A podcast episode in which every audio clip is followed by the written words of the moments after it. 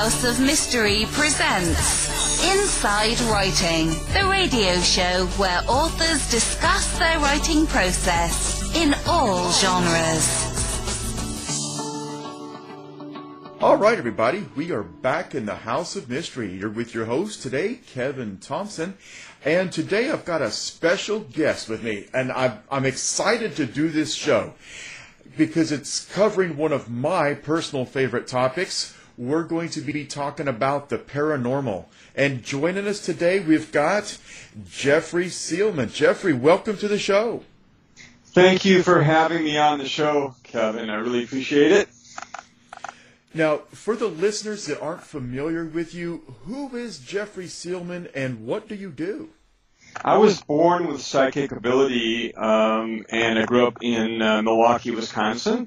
I am fifty-eight years old now. Um, I was in the United States Air Force for a while. Uh, after I got out in the nineteen eighties, I, I studied metaphysical topics. I always had an interest in them, and uh, and so uh, about nineteen ninety, some people had asked me to do um, some home clearings just to see if I could do them, I guess. They were unable to get rid of these uh, issues and the spirits in their home, and uh, decided that I should really kind of uh, give it a, a go, and I did, and I was successful right away.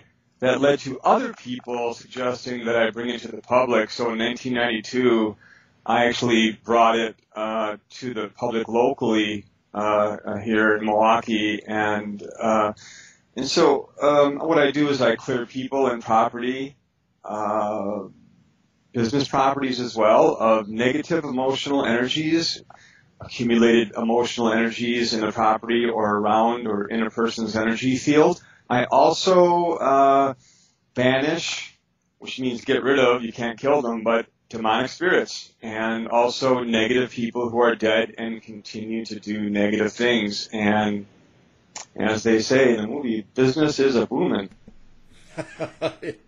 You know what? I, I, I know what you're talking about. Having, you know, done clearings myself, and I, I, I cannot say exorcisms because that's really not my thing. I'm more of a paranormal investigator. But why? Why the sudden explosion in activity? You know, it, it, going back to the seventies, you know, we, we know the classic cases, Amityville and, you know, the, the Conjuring, you know, which is based loosely around a true story, the Entity, but those are big, huge things. Now, all of a sudden, it's like, boom, every house, every trailer, every camper has got a spirit. Why is that, or is it something that we're actually doing to ourselves? Well, I think it's a little, a little bit of both, Kevin. You know, we have a great interest in these things. Uh, Spirits, uh, we all are spirits, and when we die, we, we drop our physical body and fully become a spirit. Uh, but there are a lot of people out there who are not positive, and they don't turn positive when they die. And demonic spirits and spirits with a bad attitude, meaning negative spirits, um, have been around since the beginning. Uh, and so they, they try to get people to do what they would not normally, normally do. They uh, amplify angers. Uh, and so when people get angry or are thinking negative thoughts towards their loved ones or themselves or anybody else, uh, one thing they do is try to amplify those emotions by linking or locking energy fields. So there's a great science to it. It's not really religious in nature, but um, many religions deal with it uh, in their own way. Uh, I started out dealing with straight Uh, exorcisms, and then branched off into negative emotional energy in nineteen ninety-nine. Uh, when I realized that going through all of these homes, Kevin, uh, all of these businesses, that uh, some of the places just had a, a huge accumulation of emotional energy mm-hmm. from past tenants and present tenants, and also when there was a demonic spirit or negative spirit in there, that uh, they were attracted to the amount of emotional energy in uh, the apartment condo or the business or whatever. And so there's a dual problem. And so modern exorcism is not like it used to be. It's not just real specific. We're trying to get rid of more than one problem, you know, the root cause. Uh, what is the cause of, of why is a spirit attracted to this family or individual or home? And one of the uh, solutions is to uh, uh, clear the home of negative emotional energy. And I do that in person, and I've also developed a technique that's scientific in order to do it uh, remotely as well, because there's no such thing as distance. Uh, and when I was doing clearings only in person for the fifteen year, first fifteen years of my work, I never touched anybody's bedroom drawers or anything personal anyway. I just kind of walked through and, and did my stuff and used a huge amount of, uh, of uh, strong positive energy to have the opposite uh, effect upon negative energy, which means moving it, moving it out of the house and, and uh, somewhere else, depending on what it is. Now, we, we, we've said a lot in the last five minutes, so let me back up so that we can hit some major points that I'm sure the listeners will find fascinating. L- let's go back to your beginnings or, or to your history. Now, when you say that you began to study metaphysics, what were you studying and why? What was the attraction to that specific topic? When I was born in nineteen fifty-nine, um, I was... Uh, You know, I start my mem- memory started maybe age three or so, but I had uh, the ability to see spirits, although I did not know what they were. I thought they were just luminous people that were uh, around other people. I mean, not um, shadowing them necessarily, but in the classroom at school that they might be standing near them or seem to be communicating with them, maybe helping them with their homework. And also there were other spirits who seemed to be trying to maybe distract the students. And so that was one thing that I saw. My mom told me later on in life that I was also telling her, you know, times that people would call in a few days in advance. No earth-shaking predictions, just little things. And so they had me tested. Uh, I also had an experience, which I put in my first book, which uh, uh, I was woken up in the middle of the night. I was four years old, uh, by two aliens uh, who were quite physical in my bedroom. And so that was uh, my first uh, experience with aliens. And so it should be said, it should be said that that happened, because it did happen. And I actually had somebody ask me one time, just one of my regular doctors, you know, uh, uh, uh, you know, primary care type physician, you know, weren't you sl- sleeping? You think it's possible you were sleeping? And I, I said, I was until they woke me up, you know, so. Now, aliens or, or spirit beings? Aliens, uh, actually quite physical, and uh, I described them in my audiobook. I'm not trying to point towards that, but essentially they had some kind of devices on their chest that were self-illuminating, uh, and what they did, I do not know. I thought they were two giant eyes looking at me. It was real dark in my bedroom, and then they moved apart, and I could actually see that they had identical clothing on, which I had taken to be probably some kind of uniform or something like that. And also their devices were uh, uh, uh, uniform as well. I felt no threatening or hostile moves, although I was completely ter- terrified and sat up straight in bed. I looked at them for about fifteen minutes. I kind of moved around my bed a little bit, but they were far closer to the door of the bedroom than I was. And I just kind of ran out eventually and went um, crying for my mother. And so he's four years old now, four yeah, years old. So. I don't blame you. I don't yeah, blame you yeah. at all. And so well, that's I, kind of happened that time. Yeah, I, I'd like to come back to that topic actually here in a, in, in a little while. But you went from studying metaphysics to suddenly doing clearings. Um, I mean, were people around you, were they aware of, of your knowledge or, or what you were able to do at, at this point? And why would they come to you for clearings? Well, I mean, what qualified at that point, Jeffrey, yeah, to do clearings?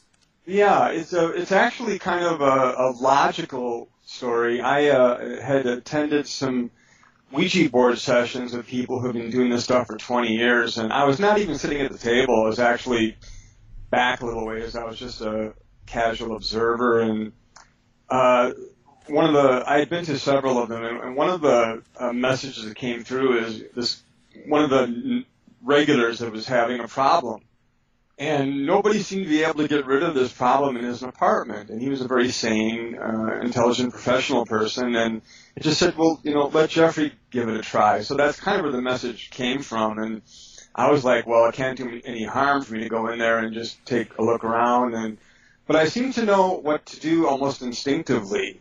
There wasn't at that time so much training as it was that uh, I naturally could always feel and even visually see on a non-physical level, which means with my mind's eye, uh, negative emotional energies and positive emotional energies, but they were only concerned about the negative stuff. I perceived that there was a spirit that was in this guy's apartment, and I simply, you know, kind of used this energy that almost just kind of came through me and, and pushed it out. It never came back. Uh, and, and the same thing happened with somebody else who was sitting there who was an actual psychic reader who was a, um, very good at it, too, and, and was not having a lot of problems, but just kind of wanted her her uh, reading room cleared out. And so I went and I did that, and that was also successful. And that's kind of when these people said, you know, you got something there. We've been trying this for a couple of years, you know, and you just kind of went in there and did it. Why don't you just, you know, see if you can help Uh, other people? And that's kind of what I, I did. I started, I put an ad in a newspaper, a local newspaper, and then things went from there to some television appearances and radio appearances and things like that. So, what, I mean, I, that is pretty incredible. Because I, I, I'm going to say this, and, and tell me if this is a fair statement, Jeffrey, given what you just told me, that this was just so smooth and so natural. You know, it, it's not like you went to any school. You didn't have to get certified. There was no, you know, you got to take four semesters of clearing and two semesters of demonology and let me look at your transcripts. You walked in there and, and did it. Would it be fair to say that perhaps God has gifted you? I, w I would say that, that you uh, certainly... There's been additional, a lot of additional training uh, from uh, higher sources. Um, I think it should be at least uh, considered that God would have a lot of workers. Somebody's not just kind of walking around on clouds with nothing to do, that actually that there are spirits uh, that may have been around longer than you and me or specialize in these things, uh, be they terrestrial or alien or whatever, that uh, teach people um, who are already uh, uh, maybe unnatural at this kind of stuff how, how to do this, and that was certainly my case. Um, so there really isn't, you know, uh, no school that could train me as well as uh, as spirits have, uh, and uh, aliens as well, you know. And, Anybody who had, uh, my first book is an audiobook, and it goes into my life story, and anybody who's read that would know that I certainly had to give credit to where credit is due. And so there was some uh, astral alien uh, training, and st still is. And there were certain events that happened all at once, and then there were smaller things that happened. And so it kind of came from a number of different sources, and so my techniques are very eclectic. Hmm. Now, Let, let's um, let's look at that. Let's look at your techniques, because when when people hear the word exorcism, well, let me just give you a test. All right, Jeffrey, I'm going to say a word, and you tell me what image flashes in your mind. Exorcism. Removal. I mean, as far as yeah, gone. But most people think the movie Exorcist. Yeah, it, it's possible. Now, the non-physical universe, uh, what people, some people call heaven or the other side, is completely non-physical, meaning that all spirits communicate telepathically.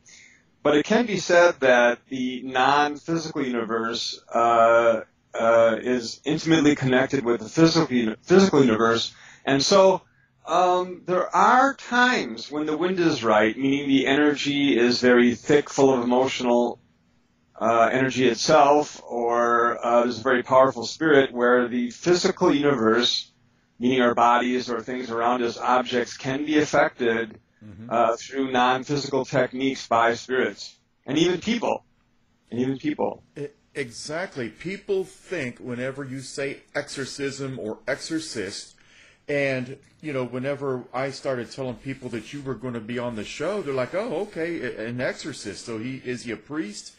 You know, people have such a classic view of exorcism.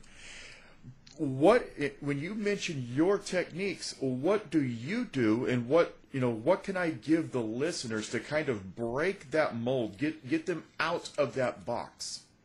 Know that uh, it's all science, that the other side, heaven, angels, God, all of these things have a scientific component to it. I'm not saying there's a personal, there's not a personal uh, personality to spirits and, and higher spirits and God and all that. I'm just saying that uh, the idea of creating things out of non-physical reality and then creating things into physical reality is actually a science. So mm-hmm. I take non-physical energies that have a known effect uh, upon uh, negative non-physical energies, which is the only thing that we need to be concerned about, at least that I can help with, and I apply that um, sort of like a fire hose in a way, uh, sort of like a car wash, except for it's, it goes right through a person and out of a person uh, in order to clear out blockages of negative emotional energy, which we all have. And if there's a spirit involved, um, I use certain devices, which I create now, so I teach people how to do this in order to separate these spirits. There's usually some kind of connection going on. When there's a possession, it doesn't mean that the spirit is inside of a person. And sometimes it could just be a uh, or an emotional connection, and it has to be severed, and the spirit has to be driven away. And I use um, all sorts of Uh, different devices that I create spirits in order to uh, create things in their own world, essentially, essentially heaven. If they want to look, you know, younger, if they want to move from point A to point B, if they want to create uh, uh, their clothing, it's all made out of energy, and they use a process uh, like visualization, which works differently on the non-physical level. Mm-hmm. So that's why I'm saying it's science.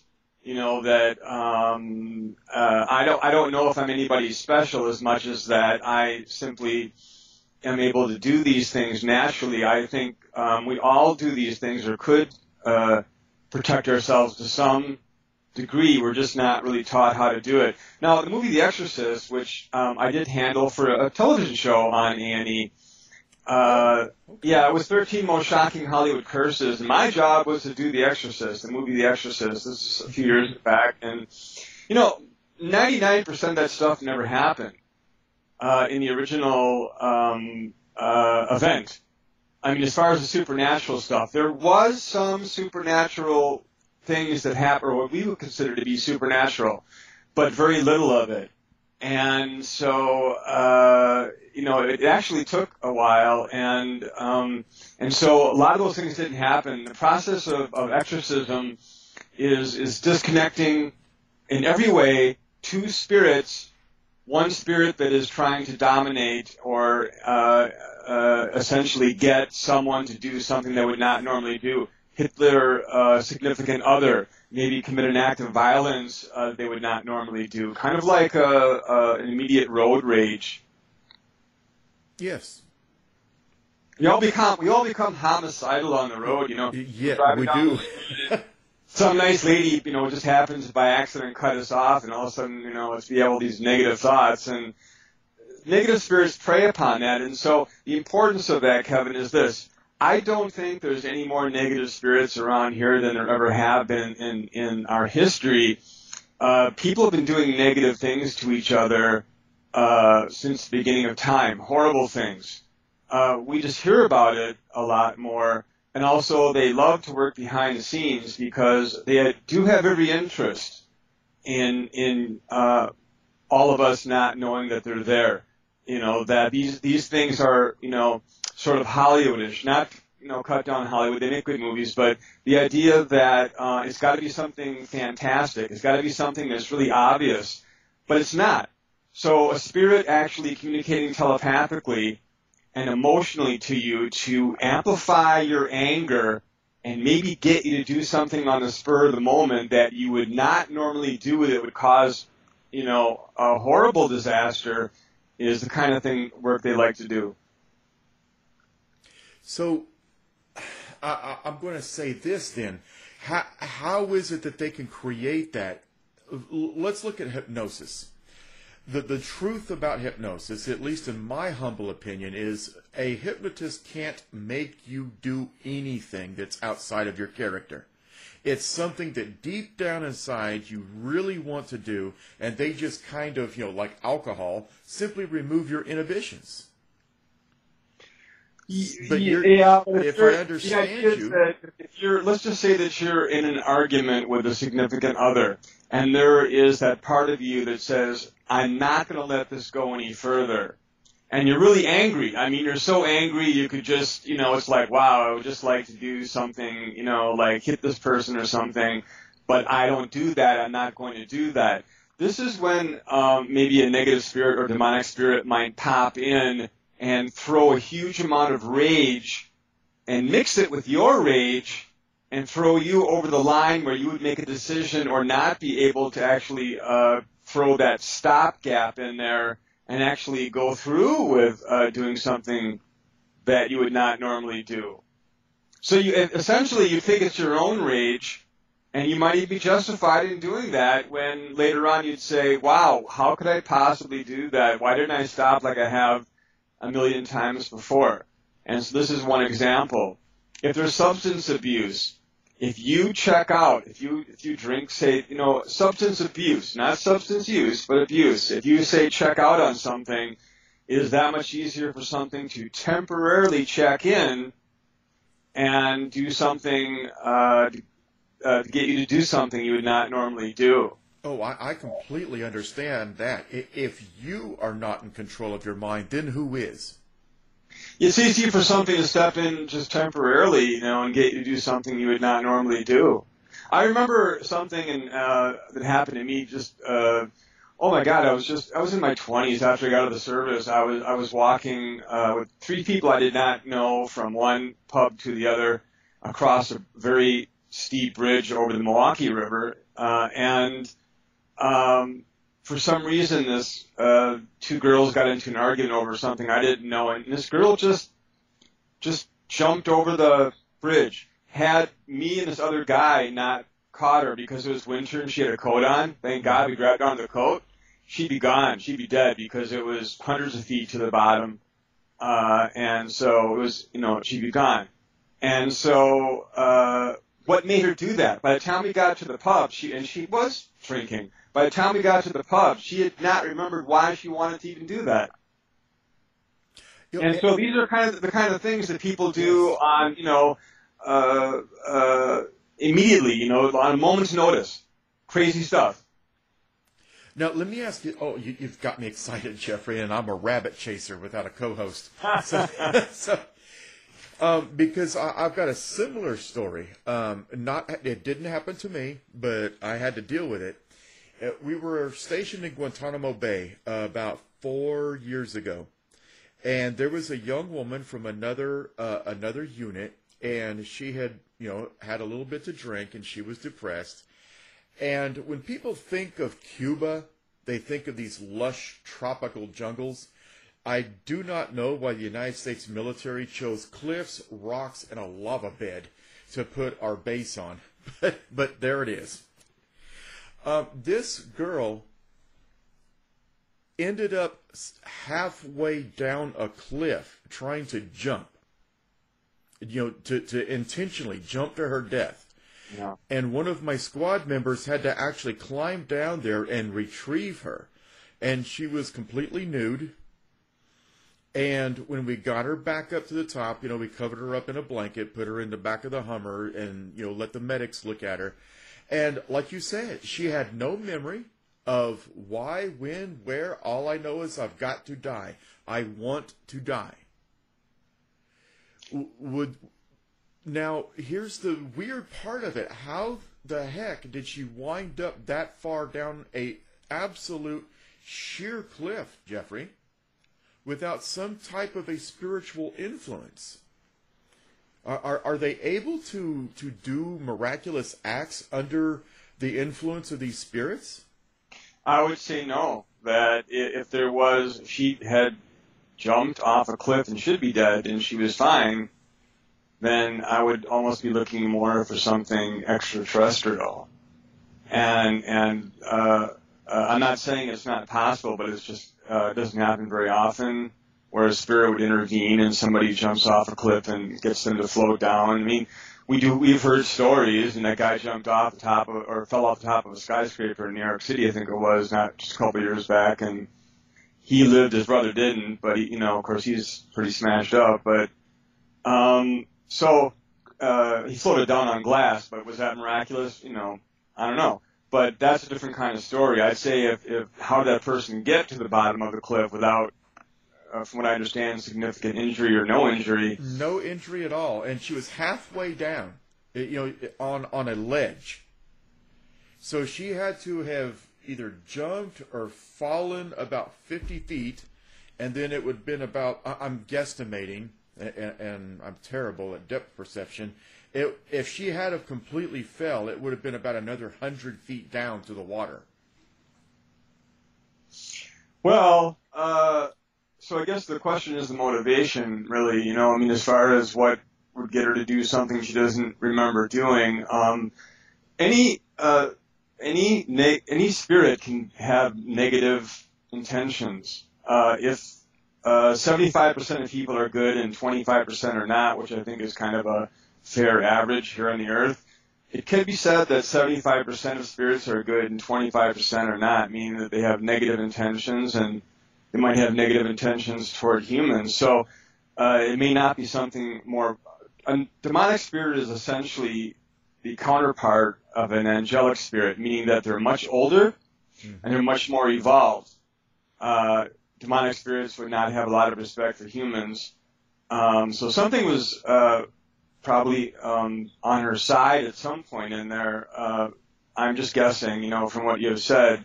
But uh, there's plenty of negative spirits out there. They're just negative people who are dead that I run into contact with when I do clearings, uh, which I do every day. And uh, they are just negative people who are dead and continue to do negative things and have a negative intention. And they don't like themselves. They don't like other people. And now that they're not able to be seen physically by people, because they don't have any physical attributes, that uh, they can uh, come close to us, and they can sort of whisper into our mind uh, uh, positive or negative things. I only am concerned about the negative things. And then uh, we would not even believe or think that they're there. For one thing, we don't see them, so there's nothing there. Mm-hmm. The second thing it would be was that that's a negative thought that I've had in my mind, and and very often it is us doing that.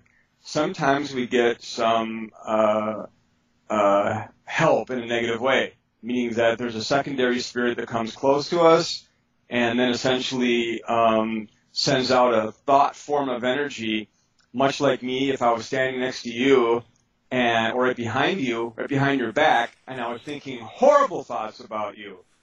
Sooner or later, you're going to turn around. Even if you thought you were alone in the room, Kevin, I'll, I'll, let, I'll bet you five euro or five dollars that uh, if I stood behind you and you didn't know that I was there, if I thought for five minutes about you, rage, just, you know, about you or something about you, you, you look around. You just kind of feel weird, you know. And so people don't really understand that, that just because we can't see spirits doesn't uh, mean that they're not there. And we have to protect ourselves, and that's half of my work, is teaching people how to protect themselves in several easy steps. It's very important. A little protection goes a long way. Yes. And we're not, we're not, we're not at their mercy. It's just that most people don't do anything. Well, it's because they're convinced. I'm, I am convinced of this. The greatest... The greatest trick that the devil ever pulled was convincing people that he doesn't exist. It is. It is true, and especially since that we're all, most religions are taught that there is an afterlife, there is some kind of higher place, like a heaven type situation. So uh, that would mean that there's still something. I think the problem is, is that there's so little discussion in modern religion about exactly what you are or what you become after you die. It's just a given that you are something. Now, some religions teach that everything that you do in your life is left behind, that you're something new. I disagree with that. I, I believe that the only thing that happens is, is that uh, our physical body ceases to exist, but our personality is part of our soul. Per, our personality is part of our spirit. Our soul and our spirit are the same thing, and our personality goes with us when we die. And if we have a negative personality, or are somehow we get negative after we pass on, there's a possibility uh, that uh, some people do negative things and continue to do negative things. Uh, it's, it's just there are plenty of them around. There's, there's lots of people on our planet, lots of people dying, so there's lots of spirits and uh, out there, and some continue to hang around close to us where they should be moving away and, and living uh, with other spirits or by themselves, whatever they want to do. Well, well, let, let me agree with you and disagree with you at the same time. You know, I learned that from John Kerry. But I believe that the spirit and the soul are two different things. Now, I believe that your spirit is that, that divine spark that God gave you to create life, you know, to join you with Him. But your soul is you. It, it is the sum of your experiences. I, I don't see any particular um, argument to that point. I mean, if one wants to say that there's a spark of the divine in each soul, I believe that dogs, cats have souls. I believe all insects Absolutely. have souls. And so individual souls. They don't go into a group soul and they die. They are individual souls. They are not human souls. I can see them. I, I was born with that ability and, and continue to develop these abilities. I work on animals all the time. But I would not argue that point uh, because uh, I think it's very possible and logical that uh, there is a spark of the divine in, in each person. But I, I would also say that uh, that's not something we really have to worry about. That might be, you know, something that's just kind of automatic. And so the idea is that, you know, it's our personalities or souls, as you say, that we have to worry about, you know. Uh, there's a lot we can do, uh, and, the mo- and the most important part of all of this to me is that when we die, we take our personalities with us because our personalities are non-physical. When we die, we take everything with us that is not physical. So if you take a look at our bodies, spirits, and souls, what part of that is physical? Ask yourself, and you'll come up with a, an idea that basically the only part of us that is physical or dies is the physical body. So our, our personalities do not die. No, because and, I, I've run into plenty of spirits I, I, as a medium. Um, now, you, you know, if, if you looked at me, you would say I'm more of a three X, but I am a medium. And as I run into spirits, if they were jerks in life, they tend to be jerks in the afterlife as well. And so I, I have to agree with you that, that you, you take that with you. But where is the where is the reconciliation? Where is that God moment? Or, oh my God, I was such a jerk in life. Maybe I should change my ways. When when does that happen? Or, or I guess the question I'm leading towards is, where is heaven and why aren't they there? It's really pretty much right next to us. Uh, it's just a deeper portion, uh, like a different dimension. Uh, so that spirit resides inside of us anyway, or the soul. All these things are inside of us anyway. And so that, that God moment you're talking about happens when we have two eyes, we look at the physical world, and so we say, that's all there is. When that physical world is removed, that doesn't mean we can't see it. I believe we can see it just fine, but when it's removed as an obstacle, meaning that we don't have a physical body, our perceptions uh, change. They become more powerful. In so, and then we start looking at ourselves. We're able uh, naturally to look at our entire lives, and also we can uh, uh, look into other people's minds and see how they think about us, and sometimes we're quite surprised at all of that. So I think that that moment of realization of, okay, that's, you know, my personality at the moment, comes uh, for some very soon after the moment of death, and for some uh, people who are afraid to look at themselves or forget how to do it, uh, then it's a little bit longer of a period. And for some people who are uh, so ashamed or so unwilling to look at themselves. If they were unwilling to look at themselves in their physical life, I would imagine it would take some time to, uh, for them to really come to grips with all of that in the non-physical world mm-hmm. as well. Because it's, it's not going to be the way we want it to be. You know, uh, we have our own strict rules about things, you know, that Jeff's going to heaven, but Kevin isn't because he did all these bad things. Not really people. I'm just using Kevin as an example, but you know, and then we find okay, Kevin is right next to me, you know, in heaven and enjoying himself and also looking at himself and all of that. Uh, you know, there's, there's, people are surprised. Sometimes they're, they're disappointed. It's like, wow, I, I really believe that Kevin belongs somewhere else, and here he is. You know, so it's not always up to us. Uh, and and so uh, I think that the Akashic Records. Many of your listeners might have heard of that, which means yes. essentially the, the book of knowledge. I believe there is no such thing. My concept is is that everything is known. Everything is known, knowable, meaning that uh, all information is knowable with, through perception. The Akashic Records is not a library. That's very symbolic. It's a nice concept. And some valid psychic readers will go and say, I'm going to this library to take a look. But actually, it's really not necessary that All of it, all of the information is really everything. Everything that's ever happened is knowable. It's not a secret. It's only you know we're not able to perceive that on a conscious level at this point in our existence. You know, you make a really good point, Jeffrey. Um, and, and here's why. Now, I want to believe in the Akashic Records. I, I really do. I want to believe. But if you go, you know, I, I am a practicing Jew.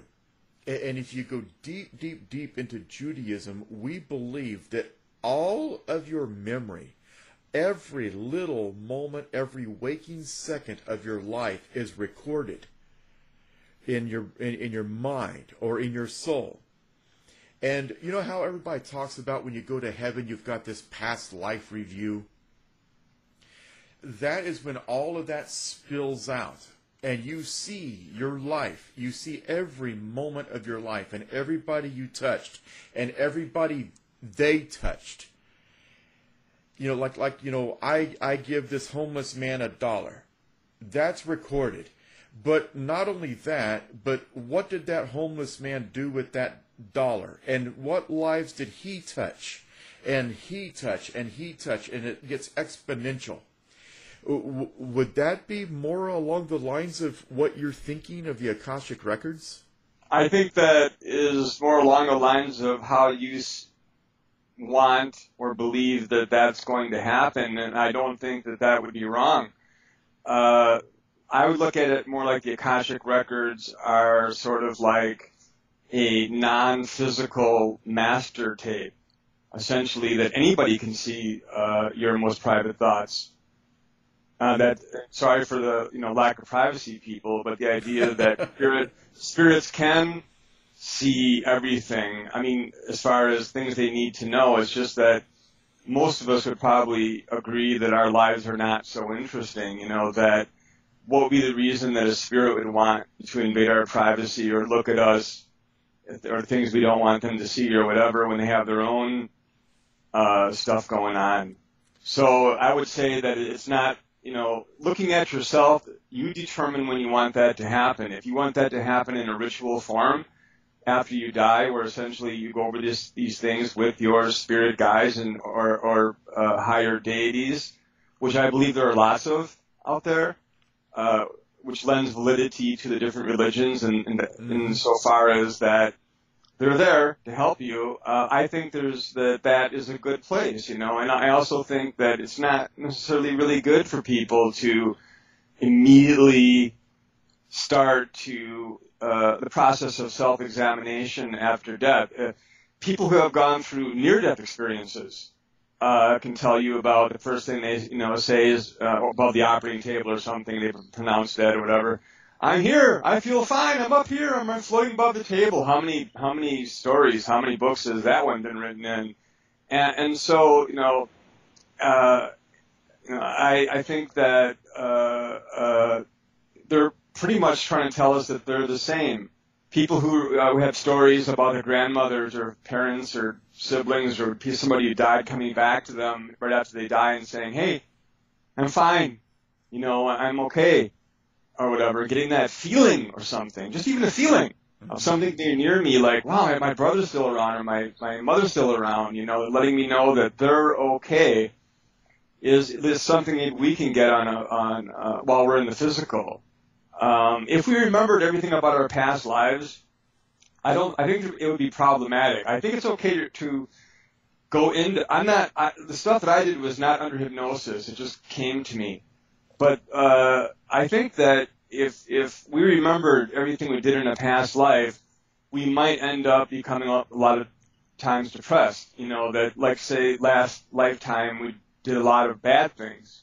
That would just simply haunt us. It wouldn't necessarily make us live a better life in this life. We kind of need a, a new start. You know, we're, we're always going to have these problems sticking up. And, you know, uh, say we were an alcoholic in our past life.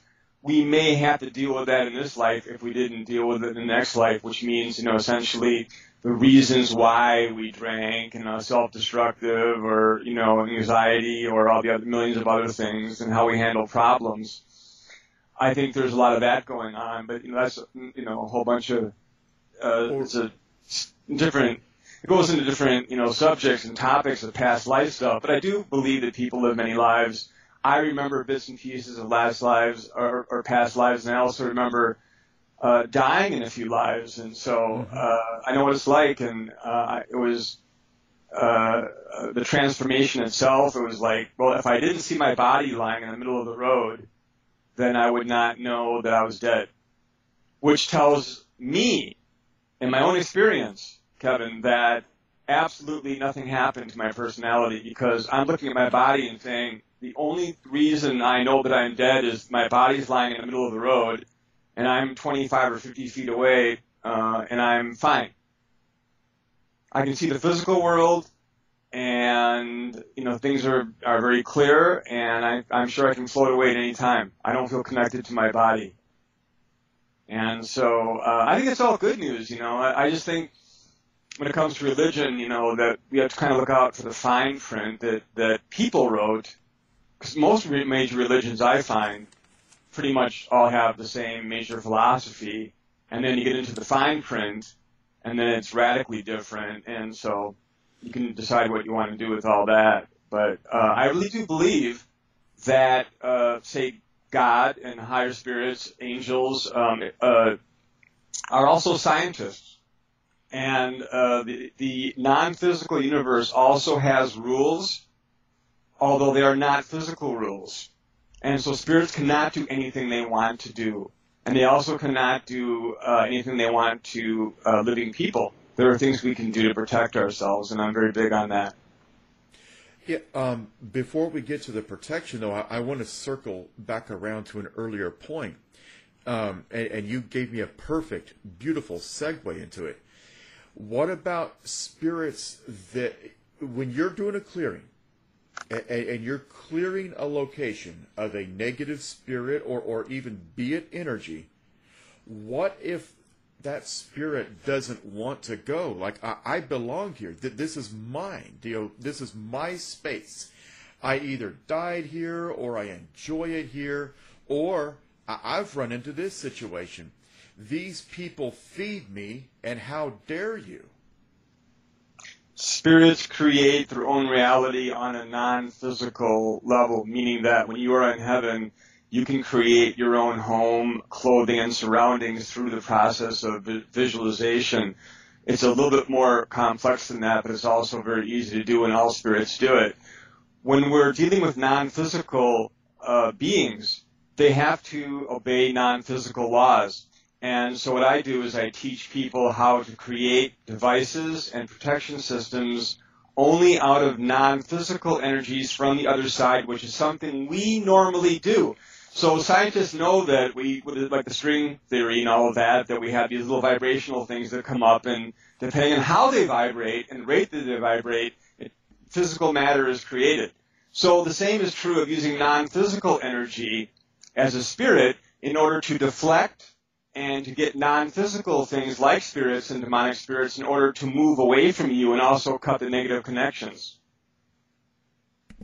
Now, what if, do you believe that when we're when we're talking about these connections, that people, you know, you always meet these people in life, and, and, I, and I, I work in corrections, so I, I meet them rather often, that their lives are just so tragic, and you're like, why, you know, what is wrong with you?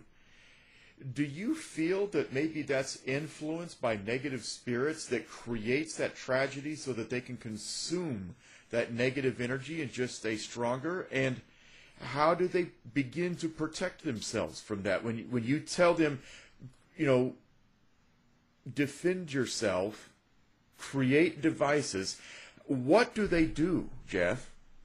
An angry person who is living really angry deep inside uh, likes to see chaos and, and other people get angry and, and maybe even rejoices in conflicts and, and even uh, violence itself. Same is true of negative spirits who do this kind of thing. Unfortunately, there's nothing we can offer spirits, Kevin, and so the motivations for doing these things are, are varied.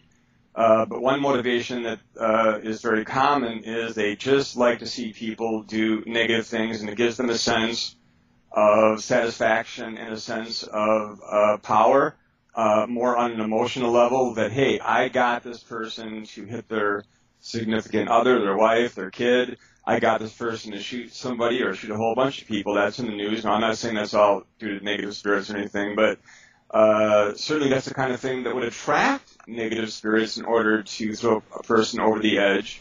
Um, and so sometimes the motivation is just the satisfaction of being able to get someone to do something that's harmful to themselves uh, and or others. And, uh, and it doesn't make any sense to people like you and I. It's like, I get nothing out of that. Well, and, and, and, and you know what? seventy-five to eighty percent of the living people listening to this show are going to go, I get, and maybe more listening to this show, nothing. It's like, well, that wouldn't do anything for me, not for you, but your motivations are good. You're thinking more about giving that person five dollars so they get something to eat. Yeah, you're a nice person. But the idea is that a negative person or a negative spirit would do things maybe purely for the idea of, of creating a negative event, which yes. makes no sense at all to a person who has no interest in that, or spirit. Makes perfect sense in a way to a person who is so angry at themselves and or the world or their life or their past life, the life they just lived, that they have to make other people's lives miserable too. And it may be people that you have known that have passed on, that are coming back for a little revenge or to make sure that your life is as miserable as their life used to be. Physical fire, non-physical fire, is one of the things used in order to move negative energy and also to separate spirits. Water also uh, have non-physical cleansing properties to them, as well as water having a cleansing property to it. Fire, it could be said, has some physical cleansing properties to it. I'm only concerned about the non-physical cleansing properties.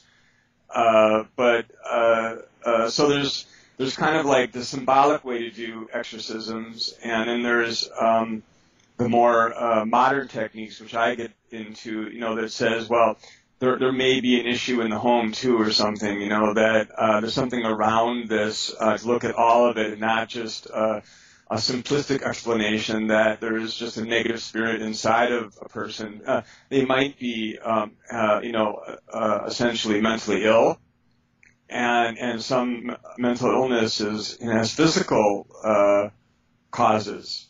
And, and uh, not necessarily possessed, and so these are the things I look for when people call me. But like I said, that uh, I would say sixty percent of the people who contact me just want their home or their person or their business cleared, uh, so that people don't feel negative energy around them, and they also feel stronger and better and able to, also able to conduct better business, so it's more practical.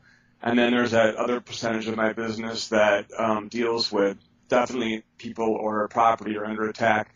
Most of the time, it's the people under attack, because spirits have no interest in property. They don't need shelter. So it, it, it's more to attack humans. Not always, always the case, but then not all spirits are mentally healthy. You know, that makes sense. Uh, really, it, it does. And speaking, you know, as a person that's done this for twenty some odd years, you know, people are always like, well, my home is haunted. Well, no, I don't think it's your house. I, I think it's you. Well, why does it just attack me here? Because that's where you are. Yeah, and, and the goal might be to drive them away, and then, of course, they go to another place, and then they get attacked again, and that's going to frustrate them more. So the best thing to do is to make a stand and get rid of the problem, uh, you know, in your home, or in uh, if there's any kind of, you feel negative or, or something like that. There's things that can be done about that that is not uh, religious. I don't belong to any religion at all. I work, you know, with everybody. And so there, there are things we can do, but if you if you leave it, if it doesn't follow you, you're certainly leaving it for the next people. You know, you'll have to put a little disclaimer there, you know, when you're selling your house that, by the way, it's haunted, and uh, or it's going to follow you around because spirits are not confined to houses. You know, they can, you know, follow you anywhere, and that's kind of why I caution ghost hunters. I'm more of a ghostbuster. The idea is that, you know, if you call negative spirits, say you're in a prison or something, and you've worked in corrections, you've worked in corrections, that uh, if you call spirits, uh, that you're going to probably find only negative spirits be interested in going to a place where people are obviously suffering, whether they committed crimes or not. They're clearly incarcerated, and nobody's having fun. Absolutely true. Hey, uh, yeah, don't call me. I'm not showing up. I'm over here having a great time. And they can follow you home. And what I tell them is, okay, even if something doesn't happen right there in front of the cameras, they can follow you right back to your home and attack your family. There's no law that says that spirits have to go away once the cameras stop rolling. So I, I you know, I always tell ghost hunters, be careful what you're doing. If you call a negative spirit, you know, please pinch me, scratch me, bite me, yes. do something. Cameras, it's like you're making a, a serious mistake. Yes, that to me is is is just really stupid. Now, I, I do invite spirits, you know, if you have anything to say, say it into this device. But it, without naming any names, and we all know who we're talking about, you know, oh, you like to pick on little girls, well, do something to me, do something to me, attack right. me. Are you stupid? Most spirits are positive, you know, and if you're just calling them, you know, essentially, you protect yourself. If you protect yourself, is what I also teach, that essentially there's no harm in doing that, uh, uh, and so you might even get some, you know, good jokes and some information from the other side and, and things you're looking for. So most spirits are good; they're not going to do negative things. But you know, the Ouija board you have to be careful with, protect yourself, because it is kind of like a party line. One moment you have a good spirit, one moment negative. Exactly. Now you mentioned remote exorcism, that you can do clearings remotely. Yeah. Most of them, most of them are done that way by me. Um, I had to learn and, and also be kind of retrained by my own spirit guides, but essentially by focusing through Skype, uh, you know, different messenger services, video stuff, or even with a picture. Usually I talk to a client if possible, uh, depending on, I work with people all over the world. Each person has a unique vibrational rate, much like our D N A, so I can focus in on it and and and throw a huge amount of energy through that person when they know that that's going to happen. And the same is true of a house. There's only one house. They may look the same, be built the same. They might even, you know, uh, uh, be right next to each other. But each person has a unique home and, and also business. And so it's a little harder to do. But uh, there's no such thing as distance when it comes to energy work, because distance is a physical property and not a non-physical property, which means a spirit could go from uh, you know, New York to Los Angeles in, in two seconds, where it takes us, you know, four hours or something by a jet airplane. And so the same is true if I'm focusing in on something. Um, I can throw energy and get rid of this problem uh, uh, in a matter of a few hours, or over a course of a few days, if it's very serious, by working on it maybe an hour or two a day, that kind of thing. That's how I usually work. I usually work with an exorcism. So it's science. It's not uh, uh, some kind of hocus pocus, or, or uh, I would not even consider it to be spirituality. It really is a scientific uh, technique. That does not mean that there is not um, a God, or there are spirits, or that they have personalities. It just means that they're also scientists, and there are laws on both sides of the universe. Mm-hmm. So, Jeffrey Seelman, Tell us about Star Clear dot com. And is this where the listeners can reach out to you and maybe get their questions answered or, or take advantage of what you do? I don't charge for initial consultations, which means get a hold of me and ask me questions, see if I can help you. Star Clear dot com is the name of my website, StarClear, one word, Star Clear dot com. On that is my Skype information, telephone numbers, Uh, places where you can text me pictures, email addresses, all my contact information, my life history, um, all of that, you know, my resume, uh, everything you need to know is at Star Clear dot com, and I'm happy to answer questions. And like I said, I don't charge for initial consultations because first I want to see if I'm even able to help you and see if you need my help. See, and, and I have to admire that. I, I really, really do. I have to admire that. But, Jeffrey, I've been taking notes throughout the interview. I, I hope nobody has heard my scribblings, but we haven't even begun to even scratch the surface. I've got so many more questions. I've got to have you back on the show again soon. Would you be willing to join us? Oh, I'd be happy to, Kevin. You know, uh, it, it is, there's a lot of more stuff I can go into on a deeper level that I think would interest your your uh, listening audience, so uh, be happy to come back. Oh, heck, it's interesting me right now. Huh, I got great. so many, so many questions, but we're quickly running out of time. But I would be remiss if I didn't end the show with this, and I love to ask, you know, and this is what happens, folks, when I don't have a co-host. If you had one minute to address the entire planet, what would you tell them? Learn how to protect yourself from negative emotional energies, which are naturally generated by all living people through their non-physical system when they're waking or sleeping, and also to protect ourselves from negative spirits, and also a lot of the anger that's happening around our world as our world's going through some big changes. So keep yourself protected. It's really easy to do. You can do it in ten minutes, or I'm sorry, ten seconds flat.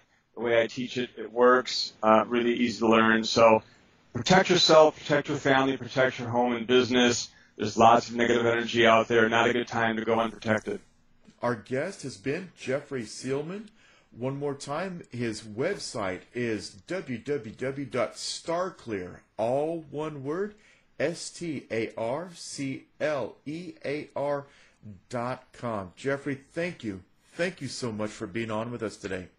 Kevin, thanks a lot for having me on. To find out more about our show, guests, or listen to a previous show, visit our website at w w w dot something weird media dot com. Show's over for now. Was it as good for you as it was for me? Well, good night. This has been a production of Something Weird Media. I'll be back.